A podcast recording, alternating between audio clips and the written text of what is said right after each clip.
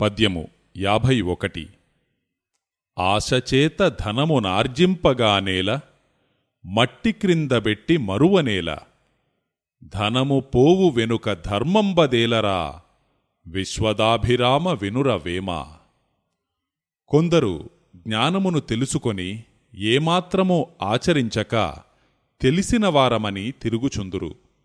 జ్ఞానము ఆచరణ లేనిది ఏమీ ప్రయోజనము లేదు.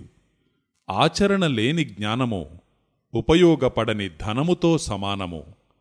కొందరు ఆశచేత ధనము సంపాదించినవారు తినక ఇంకొకరికి పెట్టక భూమిలో దాచిన ఏమి ప్రయోజనము?